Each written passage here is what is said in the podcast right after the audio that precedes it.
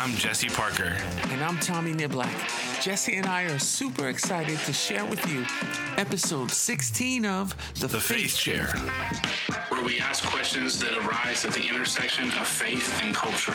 And on today's episode, Jesse and I are going to tackle the question Can we love Jesus but not the church? Hope you're ready. Let's get into it. And to start today, we have a we want to answer a question that we got from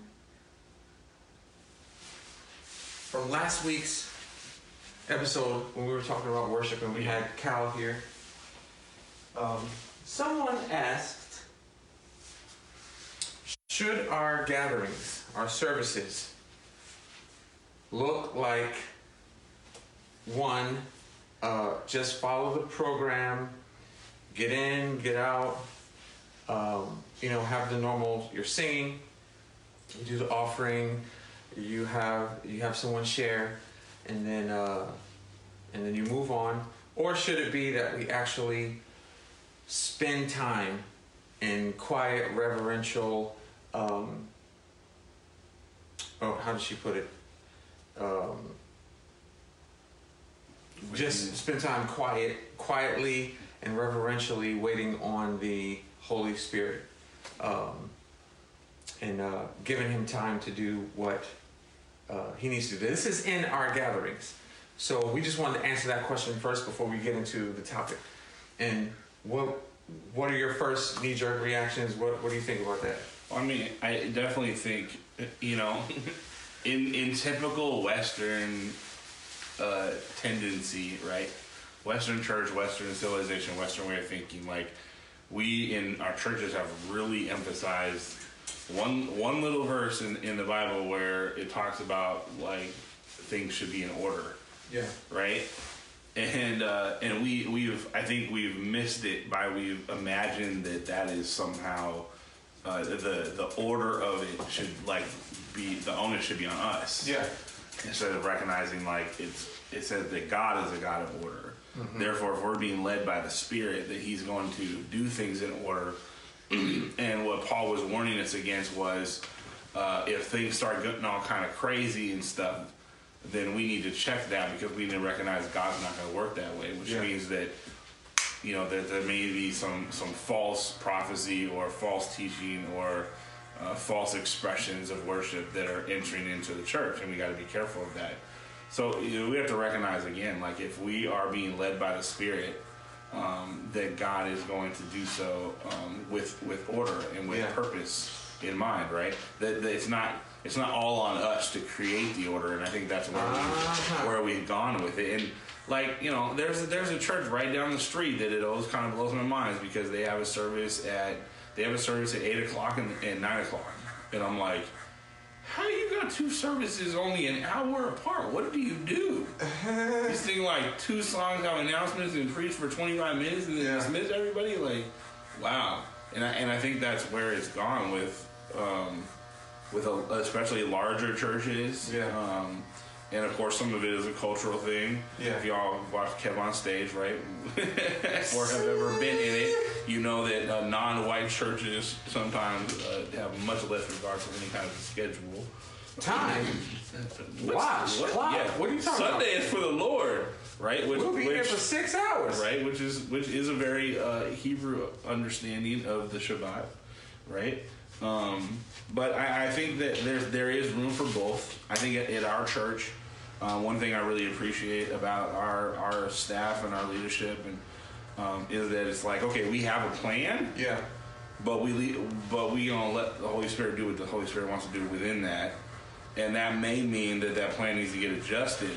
Um, but the way the way Pastor West explains it is that uh, that that way when the Holy Spirit's done doing what He wants to do, we know where to pick up. Absolutely. You know, so it's like we have we have a plan, and that's generally how our services are going to go. But um, that's not they don't always like yeah you know we got planning center and there's time set for everything.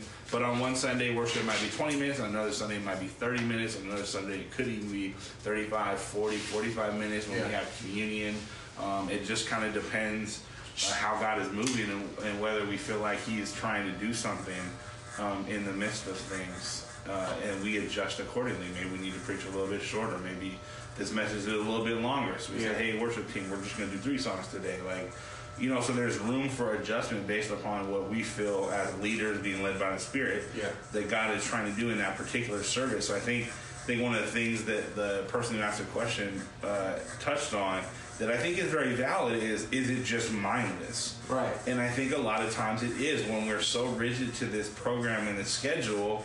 Where there's no room for God because Yeah. we set this thing and we do it and we do it mindlessly. We're not we're not listening to God. We're not paying attention to the Spirit. We're we're on a schedule, and I know a lot of churches. This is this is even more difficult for uh, you know like satellite campuses, where it's like you have to everything has to follow the schedule of the main church because you're broadcasting the sermon Yeah.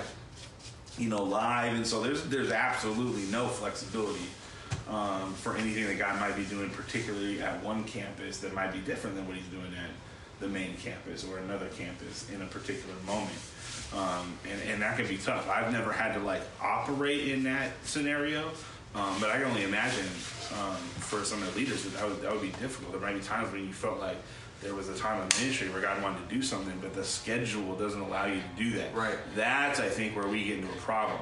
If our schedule doesn't allow for what we feel like God is trying to do or say in a moment, uh, then then we've gotten it wrong. Yeah. And, and and it's no longer worship. Um, it's it's it's really kind of a false offering. We're not allowing. We're not giving. What did God say? He said, "Your your reasonable sacrifice in this new covenant is your life." Your life. your life laid down for me, which means we got to let go of our own purposes and our own plans. That doesn't mean, however, that we don't plan, and that's the other side of the coin, right? I, I come, I came from, grew up in spiritually kind of matured in an environment of uh, Pentecostal charismatic movement and stuff like that. And their idea was that being led by the Spirit always means you're flying by the seat of your pants. That's right. Like, Which you could also be mindless as well. Which also could be, yeah, you're not having to put any thought into Right. it. It's just like, oh, whatever we feel like the Spirit is doing in the moment. Um, and, uh, and and when we went to a, uh, when we went from that to a Free Methodist church, talk about a big culture jump, right? Um, but our but our pastor there was was was uh, you know a man of the spirit, and but what he showed us and taught us was like if God's a God of order, and the Bible talks about how He has things planned for us, you know, from from birth, from before time began. He had things in mind for us to to do and accomplish. Mm-hmm. Why would we assume that we can't be led by the Spirit to to plan, Right. to schedule?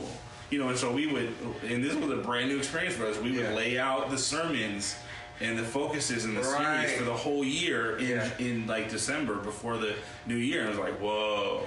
But even, but again, within that, uh, there has to be flexibility. Like, oh, you know, we had this scheduled to go four weeks, but we really feel like God's wanting to focus on this this one subject, so it's going to end up going six weeks. Yeah. And not be like, nope, nope, nope, nope, we can't do that. We said Right. four. Like, that's kind of that. That's that tension between order and being led by the spirit. Mm-hmm. We ha- we have to strike that. We have to be flexible to let the king do what the king wants to do. And the, it. again, right? The king's word is law, and we see in we see in with Esther, right? The king can make a law, and then he can change the law. That's right. Like so, you know, The we king can. we can have a plan, and, it, and it can be generally like what God had purposed and planned, Yeah. but. He may want to shift things and move things, and we have to be willing to do that. Not just in the big picture of the year schedule, but Right. also in each individual Sunday.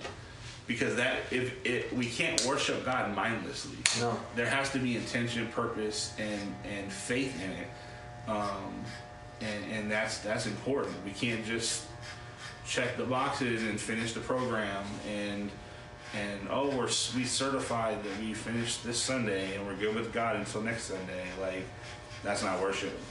Nope. So what I feel like you're saying is um, both uh, that the whole thing is situational. Yeah. That it depends. Uh, the Holy Spirit could be saying, "Get in, get out."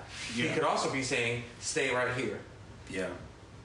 He could also be saying, "Don't preach today" or "Don't preach that." Something happened in your um, on on the planet that I sent you that needs to be addressed. I know you had something planned for today, but you need to talk about this. Yeah. Um, so it's situational. Whatever the Holy Spirit is saying, to do. And I know you had this. I've Yeah. had this where like you have a you have a message planned out, or you have a worship set planned out, and then like at the last minute, and for me, like that, you guys have to have a little bit of planning on the worship team, Right. But for me, it, it's been like as I'm about to go up there, Yes. last minute, Yeah. he's you know the spirit will be like, throw that out. This is what I want you to talk about Yep. and it's like what but you know you, you just have you have to be okay with that Yeah.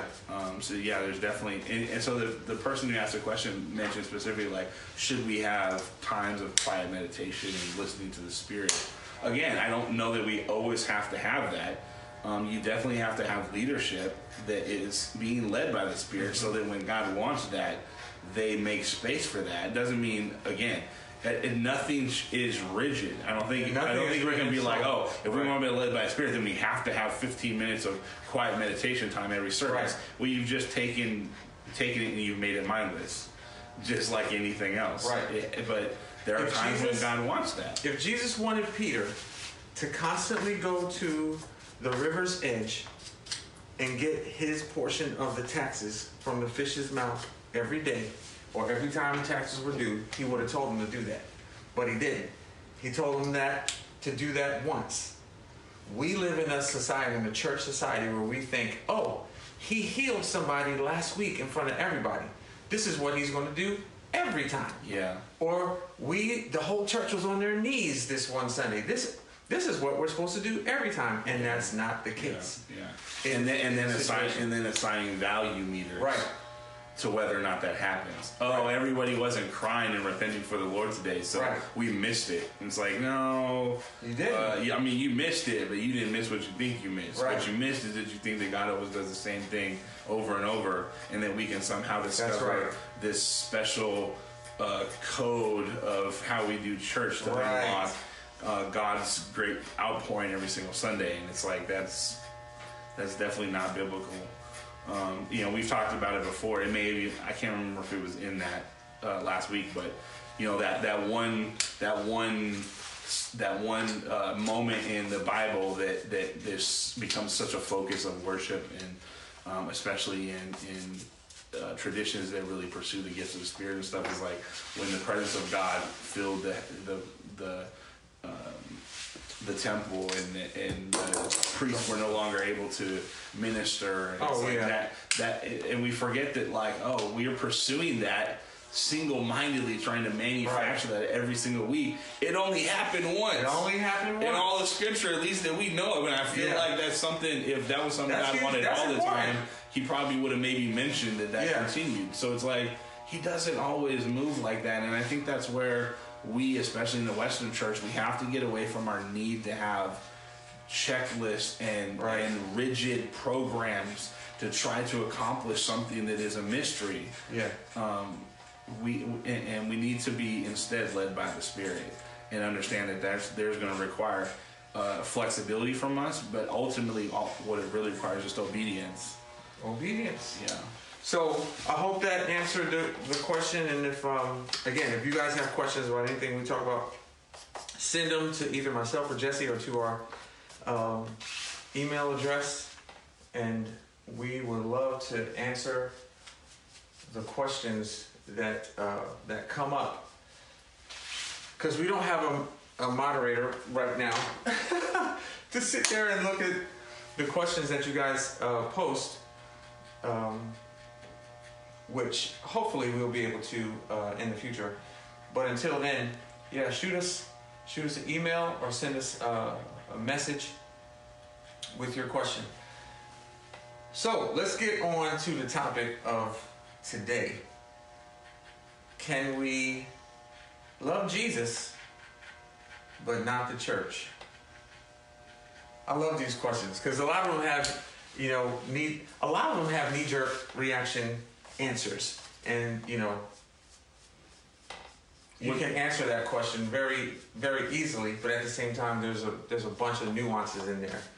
you know what I, you know what I love about this question is that is that I actually I literally know people whose knee jerk reaction to that question is no Uh huh. and yet they've convinced themselves yes Yeah. and it just it shows how much power our flesh has and our mind has, Yeah. and we're trying to satisfy our own desires, we can come up with reasons to say yes to things that our immediate, our conscience, our subconscious, our spirit, uh, the knee jerk automatic reaction understands that that's that's like not it, Yeah. and yet we can convince ourselves that it is. that blows that blows my mind, but it's so true, right? Because we don't, because we what we don't understand is that uh, everything flows from everything God did f- flows from the filter of bringing His creation back to Him, and He did that through Jesus and what Jesus did on the cross, what Jesus did, uh, and during the time He was buried, and what He did uh, after He was resurrected. Um, it all points back to how He wants us back to him. So uh, if if he cared so much to send his son for people he knew would never appreciate or even validate what his son did or even or, or even acknowledge what his son did. He did it anyway. That means he cares about he cares about people. Yeah. So if he cares about people, we need to care about people. And um, uh, understanding understanding that gives a better insight to uh, what the answer to that question uh, is, and and how we need to look at the ch- the church, the ecclesia, and, and look at it the way God um, looked at it, the way Jesus looked at it. Yeah, and, and again, it's right. The the Bible tells us that you know in uh, in Corinthians, um, is it Corinthians or Ephesians? I can't remember. Um, but it, you know, it gives us again this picture, right, of of of marriage, Yeah. and then it tells us, um, you know, that it, it draws this connection between how Jesus loved the church and how husbands are meant called to love their wives, right? And, Yeah. and uh, you know that, that Jesus laid down his life for her. And um, you know, I was actually uh, we, so we're in the middle of this marriage um, series, marriage and relationship series right now, and um, so I was preaching on this idea, and it was just like I've always looked at it, and I think that's probably not uncommon. I, I grew up in a kind of you know pretty mainstream uh, Christian background. Um, is that when we look at that, where we focus on the crucifixion, right? That he he gave his literal physical life Yeah. for the church, which is absolutely true. But I think the side of it that we don't look at that is a more of a, a holistic Eastern way of looking at it is that he also gave his life in the sense that he gave his living to the church as well. Yeah. Like his his time of ministry was all about teaching and establishing um, what the expectations and the norms were going to be of this new kingdom, Yeah. which is expressed in the gathering together of the citizens of that kingdom, which we call the ecclesia, which is the church. And so when, when we see that verse, he gave his life, uh, again, and with that picture of husbands, it's not just about giving giving your physical life like i'm willing to die Yeah. there's that there's that lauryn hill song right you said you die for me Yeah, yeah, yeah. you live for me Right, right. and that's exactly what it's talking about so so this idea like that people have come up with All right, I see it. Right, oh, yeah, that, that's my album. Uh, that's my album. Miseducation, Lauryn Hill. Greatest, Yep, greatest album in my opinion. So dope. Yep. Um, me and my wife love it. And um, this idea that like it, it's about giving our our daily living. And again, it goes back to that. What is, what is our reasonable act of, of, of worship? Right, it, presenting our lives as a living sacrifice is not just to die like as a martyr or something like if someone put a gun to my head yes i'm willing to take the bullet for you jesus is you have a How are you now, if you're willing to take a bullet for me, are you willing to are you willing to take the bullet of, of persecution on a daily basis by Right. standing up for me, living for me, preaching my gospel, sharing my love, like and that's I think where we we miss it with this idea that has become very prevalent in this day and age and in my generation and those that have come after of like, well, I can be spiritual, I can love Jesus, I can even be a Christian, and but I don't want to have anything to do with the church because I see the church as damaged. I see the church as Yeah. manipulative. I see it as broken. I see it as this, you know, uh, societal, um, um, you know, pillar of of tradition and and um, and all the things that have come out of it, and all the ways that we failed, and, and all the abuses, and and it's no one's pretending that none of those things happened, Yeah. but but recognizing that just like God does not look at us and see all of our brokenness and all of our failures and all of our abuses and all of that because of the blood of Christ is the same for his church, right?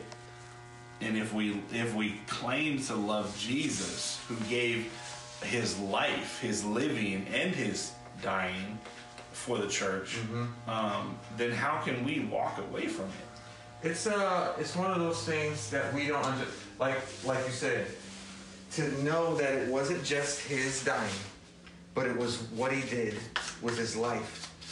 Um, he was creating a community, uh, and trying to show us that it's about the co- the community Yeah. the community. We're going to grow together. We're going to grow better when we are together and when we are sacrificing, not just to the point of death, but while we're living for each other, um, so that we can grow. And uh, The be yeah, the beatitudes, Yeah. the the who is your neighbor. Yeah. But oh, I mean, when you really think about it, like if yeah, if the ecclesia was not vitally important to God, then Jesus would have just come, done the miracles to show he was the Messiah.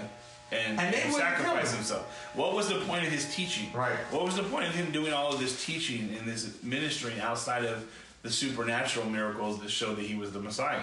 Because all it did was what? It, it, you know, it pissed off the religious leaders. It confused people because why did it why, why did it piss off the religious leaders when he he was telling them you you did great loving God. Now I need you to love not just people, but people who aren't Jews. Yeah, because he was challenging the status quo. Yeah. He was challenging the thing that made them uh, powerful Yeah. and, and elite in, in society. He was making everyone the same. And anyone, anytime you try to make everybody the same, the people in power are not going to like gonna that. hate it. Right? And so, yeah, it's just like, there was, that was why Jesus uh, ministered for three years. That, and that was, the, again, that was the bulk of his ministry. Yeah. He did a lot of amazing miracles. There was signs and wonders that showed that he was the Messiah. But the vast majority of what he was doing on a daily basis for three years was teaching. Yeah. And that teaching was for the purpose of building this new framework, understanding, infrastructure, expectation of what the ecclesia was going to be. Yeah. This new thing, this new thing where there was, we were going to need to understand that our love had to be for each other, and that uh, every person was our neighbor. Otherwise, he knew there'd be no way we'd be able to gather together, Jew and Gentile, across cultural norms, Right. across traditions, backgrounds, race, ethnicity, language, you know, uh, nationality. He, he knew that wouldn't be able to Gender, happen. Yeah, right. and so so much of his teaching was for the purpose of establishing the the the base, the groundwork of the church. Right, he is the cornerstone. Right. On on this revelation, on this rock, I will build my yes, church. I will build my church. And and so the idea that we can somehow separate a love for Jesus from a love of the church um, is is just it's not possible. You can't you can't love him and not Jesus said, you can't love me and not love people. Yeah. There's no way, and people are the church. Just like um, Yeah. I don't know if you remember um, the movie or the skit. I think it was in Saturday Night Live. Soylent Green is people. I don't know if you remember that, No. but it was about this chemical plant. There's a movie about this chemical plant that were. I think they were making food or something like that. And it turns out in the end, and everybody was for it, but it turns out in the end, the stuff that the main ingredient was people. They were using people that died, and Yeah. this guy who was dying, his dying, his last words were "Soylent Green is people." Um, so it's not funny, but Yeah. but the church is people. Yeah, the church is the people. church is people, and you can't not you can't not you can't say that you hate the church Yeah. without saying that you hate people. And what is what did Jesus say? He said, "The world will know you're my disciples by how you love one another." love one another. So it's not about our love for Him; it's about how that love is expressed in our love for each other. And make that, clear for people that may not understand what that one another means. Your love for one another. Yeah, you're. He's talking about his disciples. Right. He's and, and so that's it's not even.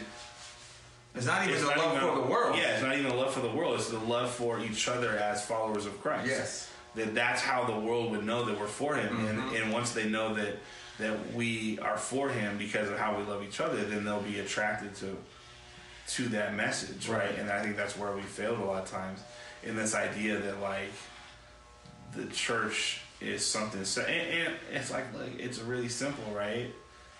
The church is what the body of The Christ. body. How can you love Jesus if you don't love his body? That would mm-hmm. be weird. like it, it is a it is like at the basis part and essence of who he is. Mm-hmm. And and so you know it, it's so like when we were going through ordination, they asked us this question like, do do Jews, Muslims, and Christians all worship the same God? And you, it was like it was this theological assessment, and you had to answer all of these questions in 200 words or less. 200 words. Wow. And so, like as I'm as I'm studying it, because I had never really really thought about it, um, but I was, you know, and I kind of probably had the same reaction and and kind of base understanding of the religious background, and where I would say yes, right, because we understand that the, the Muslims also accept like you know the uh, the law of Moses, the Old Testament, a lot of it. Um, but where Jews and Muslims separate from Christians is, of course, in Jesus being Jesus, Messiah, and then the you know the Muslims have Muhammad as a prophet that the Jews didn't accept him as a prophet, and so you start to see this diversion. But at the at the ori- origins of all three is is supposedly the same thing. Um, but what I realized was is that the Jews worship El Shaddai, but have no understanding or conception of the Trinity Right. right? And same thing with the Muslims. So in that sense, th- we don't worship the same God mm-hmm. because you can't have an incorrect picture of that God and worship Him and have it be the same person. Mm-hmm. They worship their version of God, but there's parts of who He is and what He is that they've rejected Yeah. Um, specifically in the outpouring of the Holy Spirit and and Jesus as the as part of the Trinity as man and God, right? And so the answer is actually no. We don't worship the same God. Right. They they worship a, a false uh, you know idol that they call God, who has roots in the same understanding and events, but is not actually the same God. Yeah. And I think that's the, you can't say that you love Jesus and yet you're rejecting and refusing to be a part of or engage with or love a part of Jesus. Yeah. Right? That's a That's false it. idol. You've Yeah. created a false idol of who Jesus is and imagine that you worship him and love him, but that's not really who he is Mm-hmm. because he he is the head of the church. The church is his body. Um, and, and you can't separate the two. It would sur- it would be surgically like separating the brain from the body uh, you know, both have lost something in that conversion. They have to be together to fully be what they're intended to be, right? And uh, I think that's I think that's really where people miss it is they imagine I can have a relationship with Jesus without having a relationship with the church, Right. And Can't do it. And how you really have to think of it is I can have a relationship with part of Jesus without having a relationship with the church. Yeah. But you will never be able to fully know him, follow him, love him, and dare I say, because of some of the verses, be known by him Yeah. unless you are also participating in loving, obeying, submitted to, and being known by Yep. the body. I've said it before, and I'll, I'll keep saying it. Jesus said the world will know that we are followers of Him by how we love each other. But God knows or acknowledges you as being His by the fact that you are obedient to what He's saying, Yeah. to what He's told you. And um, and and if you're not, and we'll keep saying, I mean, that's the, this is the point of the of the of the podcast of this particular episode. You cannot love Him and not love the people He sent Jesus to die for. Yeah. Right? And yeah, and while that includes everyone, um, it it is especially true for those who uh, have accepted Him. Yeah. You can't Yeah. say that you hate them. And I, I wonder too, like, And then I wonder too if that is some of that is based in again our our misunderstanding and misconceptions of what love is, Yeah. uh, especially just in culture and society today. Because people, again, the, your automatic reaction to thing like, oh, well, you need to, you just need to love them, does not mean that you can't be disappointed. Right. Does not mean that you are endorsing or agreeing with everything that they're doing. And so there's obviously every single day there are ways that the church, in, as a large, as an entity, is failing. Um, Because it's people. wrong yeah wrong teaching uh, there's absolutely abuses that have happened and are happening um, misuses of power um, uh, you know hurting of people Yeah. there's a you know we've talked about there's a huge failure to me in the church biblically and how we've engaged in the world in our culture in politics um, and so we definitely the ecclesia all around the world is missing the mark on, on many different things. Yeah. So, lo- but loving the church and engaging in the church and being a part of the church does not mean that we're saying I'm I'm adding my check. I mean that's why this podcast exists. Yeah. Because we we are part of the church. We love the church, and so we're not willing to sit back and just say, "Here's my stamp of acquiescence based on my silence." Right. To all this stuff where we don't see the church living up to the biblical requirements. So let's do a podcast and let's talk about some of those areas and let's try to find a biblical understanding of how Yeah. we should be living and how the church should be operating in this world, uh, not just for believers, but in the world for unbelievers as well, right? Mm-hmm. And so you you, but that that's born out of that's born out of your your and mine passion and love for the church. Yeah. all the church has been called to be. Absolutely. It's not because we're out here arguing against people going to church or against the church. It's because we're angry and we're bitter and like you know it's Because stuff happened to you, like we talked about it in the fir- our very first episode.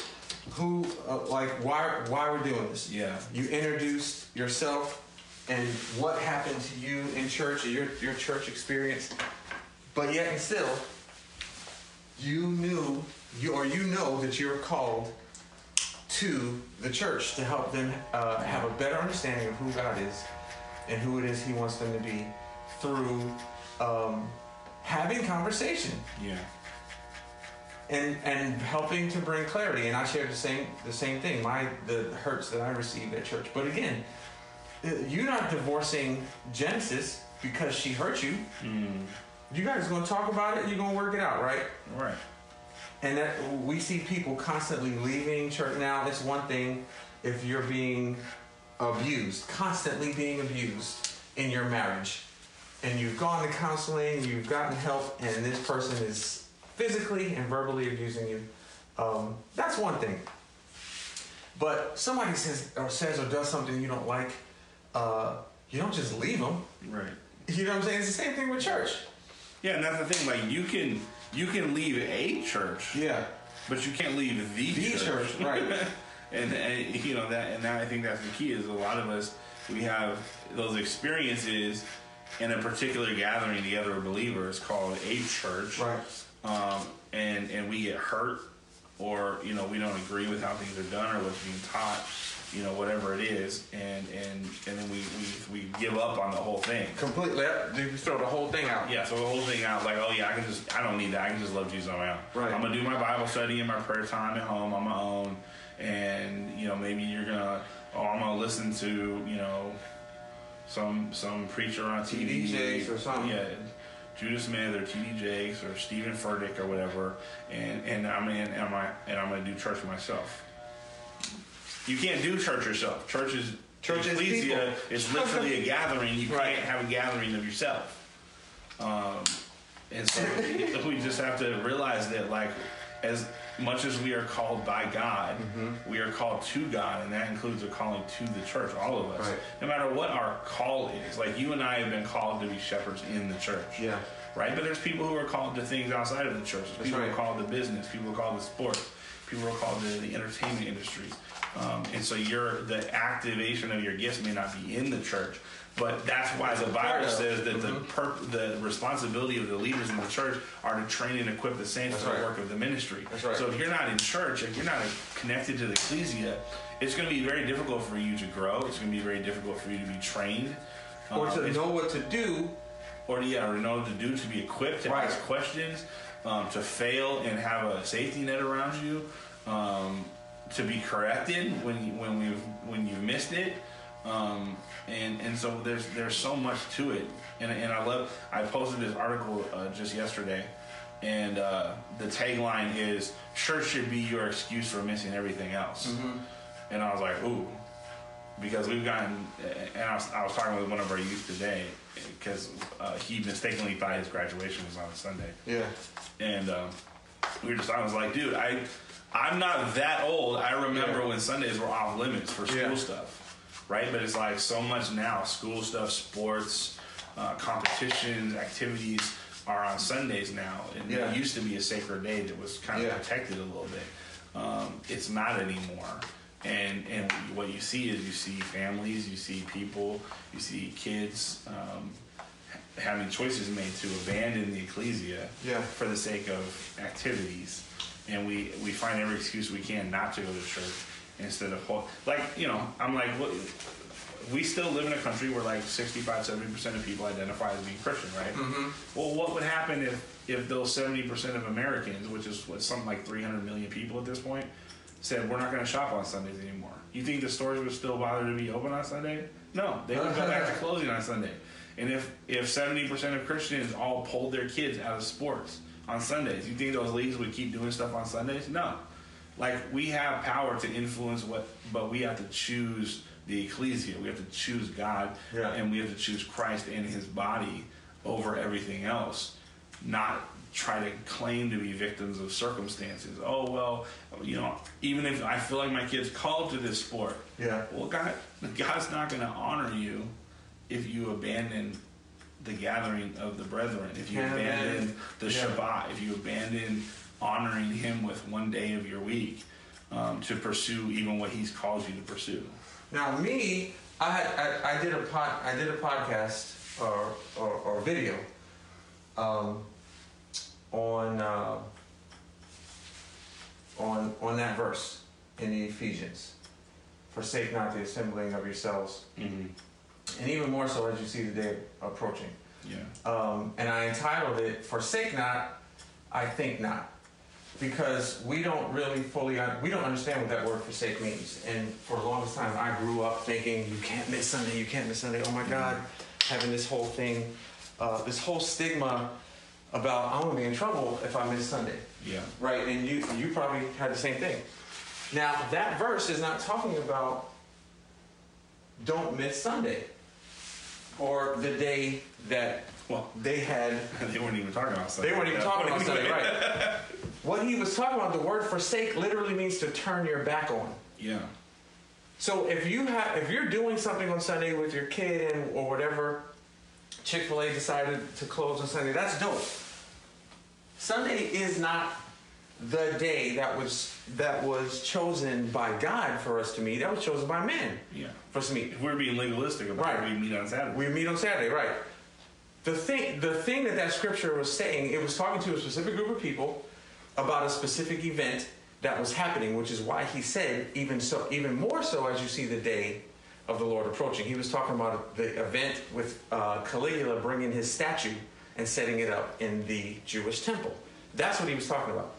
Um, but in that verse, he never said a specific day, a specific time. What he did say, though, and what I think um, matters to us is that we do not turn our backs on each other.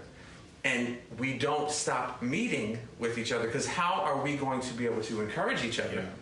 How are we going to be able to do all the one another verses that he talked about? Bear, bear with each other, each other's burdens, um, laugh with each other, cry with each other, love each other. We can't do that when we're by ourselves. So, um, make making the making a day um, more important than other days, and, and I agree with that article. I, I, I agree with that article, but I think our mindset should be our brothers and sisters in Christ. Am I spending time with them? Yeah. Regardless, am I having? We're having dinner tonight. Yeah. It's going to be eight of us, or something like that. Eight, six or eight of us. We are now because we are brothers and sisters in Christ, and we have Jesus in common. We are now a gathering. Yeah. We're now in ecclesia. Yeah. Um, and will we be talking about church stuff, Jesus stuff, possibly, but maybe not. Um, he's they're having some issues with their dogs. We might talk about we might talk about dogs tonight. But Sunday, the day that we have made as the day that we gather, is a day specifically centered around uh, God and Jesus. Just because you're not doing that doesn't mean that you have turned your back, that word forsake, that you have turned your back on the people or you've turned your back on God. It doesn't mean that. So we don't want you to think that, oh crap, I have a volleyball. We have volleyball games sometimes on Sundays. I really can't miss them. Um, but my wife and daughter sometimes miss a Sunday because of a volleyball game. We don't want you to think that, oh shoot, uh, I've forsaken, I've forsaken the assembling of myself with Yeah. my brothers and sisters, because that's that's not what that verse means, and that's not what we're saying. But God's people, like that article said, should be more important to you than anything else. Yeah, yeah, but yeah, the the the and that's what right there's Yeah. there's churches that have Saturday night service. Yeah. Um, you know, your your church if you have midweek services and small groups and Bible study. Yeah. Um, you, like you have to, yeah, you can't turn your back on on the body of Christ. That doesn't that doesn't necessarily mean that you always have to be there on Sunday. Yeah. Um, but if you not being there on Sunday, if you're not engaged in anything else, um, then you've got a problem. You either have to you either have to reprioritize prioritize Sunday, or you have to engage in other ways. Right. Was that Right? the Old Testament that said that man is not a no man is an island unto himself? Was that David that said that? I don't remember. But that's we can't do this by ourselves. Yeah. We need each we need Yeah. each other on this walk. Need yeah, need, We need each other on this walk. Yeah, absolutely, absolutely. And, and you know, I think that's, I mean, that's why our focus this year at our church is more than Sunday. Oh wow. Is making our faith about more than Sunday. Like recognizing that this is not it. Like um, there's there's biblical standards. Um, uh, we should probably at some point we'll probably do a podcast about the Sabbath. Um, Y'all have small groups? yeah. Yeah. We, we have we have some Bible studies and small groups. We're actually like officially launching small group like a small groups Yeah. program uh, in April. But yeah, you have to and and the, the trick and that's look and it's like parents I know, but you have to be the ones who lead and train up your child in the way Right. they should go.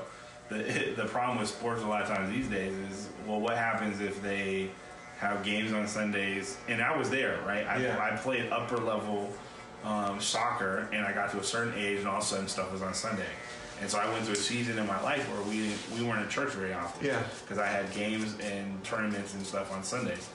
Um, but I was at Wednesday night Bible study Yeah. every week because my practice was on Tuesdays and Thursdays.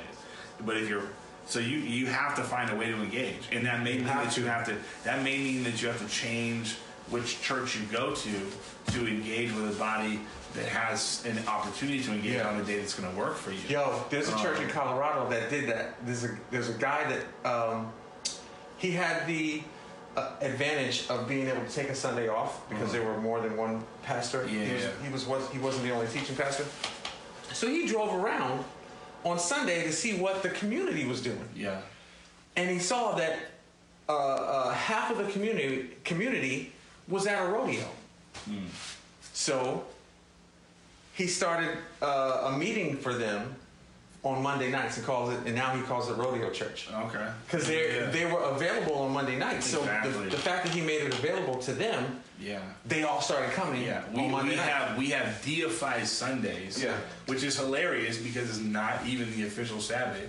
We just we just chose it because it's Austin, you know, ostensibly the day that Jesus resurrected or whatever. But it's like the Sabbath is the day that you set aside for the Lord, Mm-hmm. um, and we can worship God. Um, and, and I love this. There's actually so I was telling Tommy about this uh, show that came out called The Chosen. I recommend it to all you guys. It's an amazing show. It really frames Jesus and the disciples and the people around them um, in their humanness, which um, was really refreshing and powerful. And in the episode where he has the interaction with the woman at the well, um, he's encouraging her that like the time is coming where our worship is not going to be only on the mountaintop or in the temple. Yeah. It's going to be wherever we are. Yeah. Right. And so yeah, in this day and age, right, people don't work, you know, nine to five jobs Monday through Friday all the time. and so this idea that we can only do church on Sunday mornings, um, that we can only engage with the body of Christ on Sunday mornings, is is really not uh, feasible um, by and large anymore. Yeah. We have to uh, we have to offer other you know other options, other opportunities. That's why that's why you see churches having more midweek stuff. And Yeah. our hope is to have a at least one small group on every day of the week Yeah. so that no matter what someone's schedule is, maybe even like some of our older retirement retired uh, people have hosting a group earlier in the day for those who are available earlier in the day who maybe work you know swing shift or night shift and things like that. Like we have to understand that uh, jobs and people's lives don't fit into the the simple little boxes that they Right. used to. They used to And fit like that. Instead of instead of condemning them for not being able to attend, Right. we should actually be looking at ourselves and are we loving these people Right. by trying to p- force an impossible standard on them? Because they're not the ones with a full time ministry job. We Yeah, are. yeah. So we, we got to figure that out. And so, yeah, absolutely. Like, how do we? I love that he went out in the community, and uh, and and we talk about that a lot. What are the rhythms of our community? Yeah. Uh, that's that's one of the reasons when Jen and I uh, came to to City View, uh, we kind of looked and, and and they were doing kind of a family night on Wednesdays. Yeah. And so they had kids stuff. They were doing the youth on Wednesdays. The adults were having Bible study. Every week we have dinner together beforehand. And we're like, that's cool. But what we found in the rhythm of the Renton Kent area is that uh, Wednesdays get very um, busy with with activities Yeah. concerts and sports and stuff like that. And so we found that most of the kids were were more likely to be able to attend on Tuesdays. So we moved our youth meeting to Tuesdays for that reason. Nice. And I think that's that is definitely a missed aspect of loving that we've missed is how how do we need to flex how do we need to flex church and ministry to fit the rhythms of people around us instead of sitting there and condemning them and saying, oh well, you know, you should this and that. And, and I tell people, I'm like, I, you know, when when we have young people or adults in our church who get new jobs, and like, well, I'm gonna have to work on Sunday. You know, I encourage them to remember that there is a law, right, that says that they have to make room for your religious practice, and so if An you- actual law. an actual law, so they are actually supposed to, you know, make time for you to be able to be at, at your service in the morning. Um, but there are times when, for that particular job, that might really limit you or Yeah. not make it feasible for you to really work that job. Yeah. And uh, and so you know, again, okay, engage with the body somewhere else. Right. And so I think there's people who have disengaged with the body for those reasons. Um, but I think a lot of I think the majority of people who we're talking to with this focus are people who disengaged um, for a theological, philosophical, Yeah. Uh, human rights, Right. uh, their own personal pains and injuries that they've suffered They were hurt. um, and just identifying the church in general as a source of that, and I don't want to engage with that anymore. Um, and I in that sense, uh, let so let's talk about that as as we're getting close to wrapping up. People who uh, it's not because of their job that they're having a hard time, or not because of sports that they're having a hard time uh, engaging on the day that has been set aside uh, uh, Sunday to be with other believers and encourage each other, but they were actually hurt. They were actually hurt at church and a pastor did something, pastor said something, a congregant did something or said something uh, that made them feel like, well, every church is like this. They all they all want my money, or they they um, uh, they don't care that I was divorced, or they or they hate my tattoos, or whatever. Yeah. Whatever the reason may be. What what what would you say to someone who's experienced church hurt, as as it's been coined? yeah. Uh, the first thing I would say, and I'm not trying to be callous about it, um, but I am very pragmatic about God's teachings because I don't think the Bible says that Jesus uh, dealt with everything that we dealt with, so that he could be the sacrifice and he could be the high priest, right? Um, and so I don't think that his commands came in a vacuum of coldness. Right. He understood how it would be emotionally difficult for us to obey these things, but Because again, Right. people. what did Jesus say? what did he say? He said, um, you know, you're on your way to the temple to give a sacrifice, and you remember that you have an issue with a brother.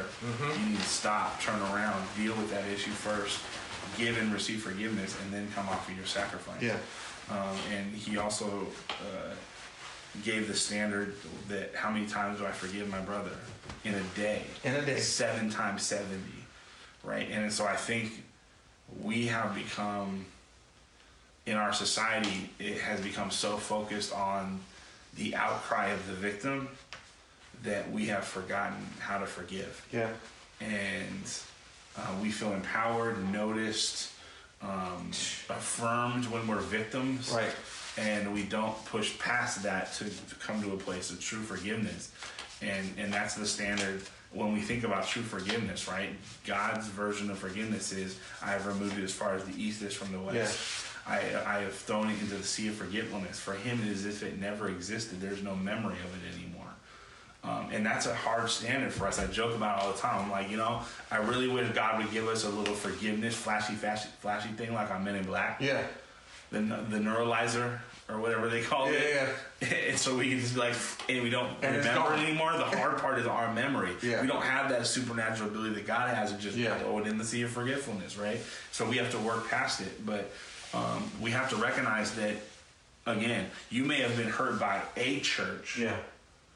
You want me to line this up? Sorry, I never, I've No, never done it. I'm trying to grow the one side into to match Gotcha. the other one. Okay. I don't know why. The, I think this is this because this is the side I sleep on. Oh, And yeah. This side is like not Mhm. as is it, it's not as full or something. I don't know what it but um, like we have to remember that you can find a place and and and we my wife and I have been really privileged, and I think because we were coming out of a lot of church hurt Yeah. um, that the last two churches that we were at were churches where we were really, really able to heal, even in the midst of ministry. But we've really been um, we've really been blessed because of that to just be part of churches that weren't like extra. That weren't demanding, um, that weren't really controversial, but were just kind of real solid Yeah. Where we can say to other couples, other people that we know, other ministers that we've known, other friends that we've had that were also church hurt by the ministries that we came out of or had experienced their own hurt. Yeah. Hey, come here and sit and just heal. Yeah. Don't don't don't don't, don't feel like you have to get involved. Don't Right. feel like you have to serve or anything right away. Right. Hey, we know that you guys are pastors. We're not trying to get you here to to, Right. to give you something to do. Come here and sit and be a part of a family and heal. And for, for many of you, I think maybe that's what you need. You need to find a church where you can just sit and heal. Sit and Don't heal. worry about the pressure of getting Yeah. involved in stuff. Just sit, receive, build relationships, heal, be loved, Yeah. and learn how to love the church again. And then maybe step back into a higher level of engagement. Mm-hmm. But but but I I always go back to um, I always go back to, to Joshua and the, the children of well not the children of Israel yet the Hebrews when they were crossing into the promised land right uh, because the old generation had passed had died now and they were able to take the promised land but God commanded them to circumcise because there was a whole generation in the desert that wasn't circumcised Yeah. and so he commanded them to circumcise themselves which Adults. Thanks God, that sucked. because Adults. wow, that would not have. But then he said, and then he had them wait until they were healed because he understood there's no way you guys are going to be able to go into battle In like pain. with this wound still hurting. Yeah. Right, and so That's good. There is, there is, there are seasons when we need to heal from the wounds that we've experienced Yeah. um, and, and, and, and our healing does not come. What does the Bible say? Confess our sins one to another, that we might be prayed for, that we might be healed. Right. Right? It, it happens in community. Happens in community. You cannot heal from church hurt in, in isolation. It may crust over a little bit, Yeah. just because of separation. But as soon as you try to step into another church uh, environment, it's going to get ripped right back That's open. right. You have to heal in community by learning that there are believers and there are gatherings of believers that aren't going to hurt you the way that you were hurt before. And we all mess things up, right? But there's love and there's forgiveness, and so it. it Again, here's a question. You can be hurt by a church, Yeah. but that doesn't mean that we walk away from the church. Right. And to piggyback to that uh, question is, do we are we supposed to place our trust in people? Because people, even believers, say, and the the original question and your answer lets me know that hey, if my response is to walk away from the church, as well as walking away from a church, then I'm acting more like the world Yeah. instead of the kingdom, Yeah. wh- of which I'm an ambassador for. Right. Um, so is it also a worldly mindset and not a kingdom mindset to put our trust in people and therefore to say, well, they hurt me. Right. I have trust issues now. Yeah. With with believers. I'm not talking about people that are not believers. Yeah. Um, so what, what what would you say to that? I, I think yeah, you're right. Um, but again, in a very pragmatic way that I know is not doesn't always rub everyone the right Mm-hmm. way. I would I would move past the feeling. I'd move I'd move past the trust, Yeah. and I'd go straight to God is the King of a kingdom. Yeah. We're citizens of a kingdom. He has commandments that we are that we should be if we're citizens of the kingdom who love Him and want to obey Him. We should be bound to obey, Mm-hmm. um, and that has to take precedence over the wild fluctuations of our emotions that happen um, in, based on what's happening in life, based upon whether somebody hurt us or Mm-hmm. abused us or you know whatever. And and I understand that we're not just talking about little things. Some of this Right. is, is serious, serious Mm-hmm. stuff that's happened to people in church at the hands of the church. I understand that. Um, and that's why I'm saying you may need to leave a church. Right. That's fine, but don't leave the church. Mm-hmm. Right. That if I'm going to be, the Bible says that I cannot, I cannot claim to love Him if I don't obey His commandments. That's right. And so, being a part of the church is a part of being a kingdom, a citizen of the kingdom, and obeying the King. And so, if God is on the throne above my emotions, above my own ideas and thoughts, and my own passions, my own theology, my own um, history, all this kind of stuff, above any person, any pastor, any, you know, if God is on the throne, then my obedience has to be to that, and and that would be the thing. And that's the thing for my wife and I that held us in the church, Yeah. even while we were leaving the hurt of uh, a church. Um, and so, you know, that would be my encouragement is is if God is my head, then I cannot I cannot contradict his commandments no matter how much that may hurt, mm-hmm. um, no matter how much my emotions may not want to do that. That's what the Bible says. Our flesh and the spirit are constantly in battle with each Yeah. other, constantly, every moment, every single day. This is one of the most frequent verses that I use in my mm-hmm. sermons because, like, guys, this is every This is single not moment, easy, right. Every single day. That's right. Right, and it is. It's usually our flesh that has been hurt. Mm-hmm.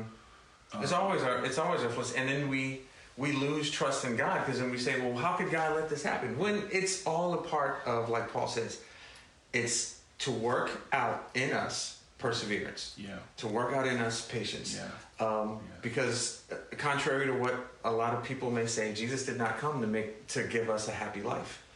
He came so that we can have life after this life. Yeah. A promise of life after this. Every time you see the word hope in the New Testament, um, Paul is talking about heaven.